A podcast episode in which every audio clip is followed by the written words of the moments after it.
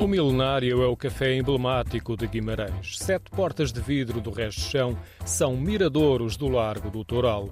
No interior, os clientes sentados em cadeiras de madeira e com mesas com tampo de vidro olham para o sentir da cidade que está na origem do nome. O Café Milenário que foi inaugurado em 1953, ano do milenário da cidade, por isso mesmo é que se chama Café Milenário. Interrompi a leitura do jornal a Alberto Diniz, porque me deram indicação de que era um cliente habitual do café. Sim, sim, eh, já dos meus jovens 14 anos que eu frequentava aqui o Café Milenário. Ainda jovem, tomávamos aqui o cafezinho e íamos jogar bilhar num salão que havia no primeiro andar. Albertini estava sentado próximo de uma parede com muitos espelhos. Escondem uma pintura com corpos nus, um sinal de modernidade que não foi bem acolhido, até porque durante muitos anos o milenário foi frequentado pela elite local. Eh, era muito frequentado por uma, uma mancha de comerciantes, industriais, empresários de grande categoria, bancários, que faziam aqui poiso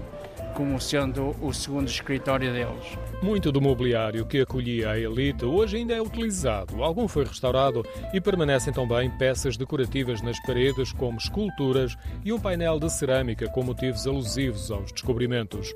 O pai de Alberto Inês tinha uma banca de jornais no Largo do Toral e ele, desde muito miúdo, que andava por aqui. No seu testemunho, hoje o Café Milenário preserva a traça arquitetónica de 1953. O Milenário assistiu a grandes transformações sociais e políticas que foram tema de conversa de café e uma vez até de uma carga policial.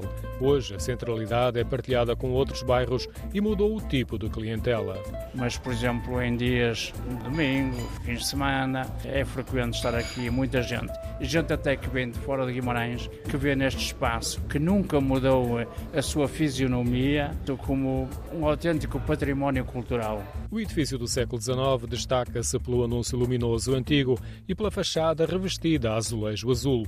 Um olhar mais atento descobre ainda uma placa que evoca o local onde nasceu Vitória de Guimarães.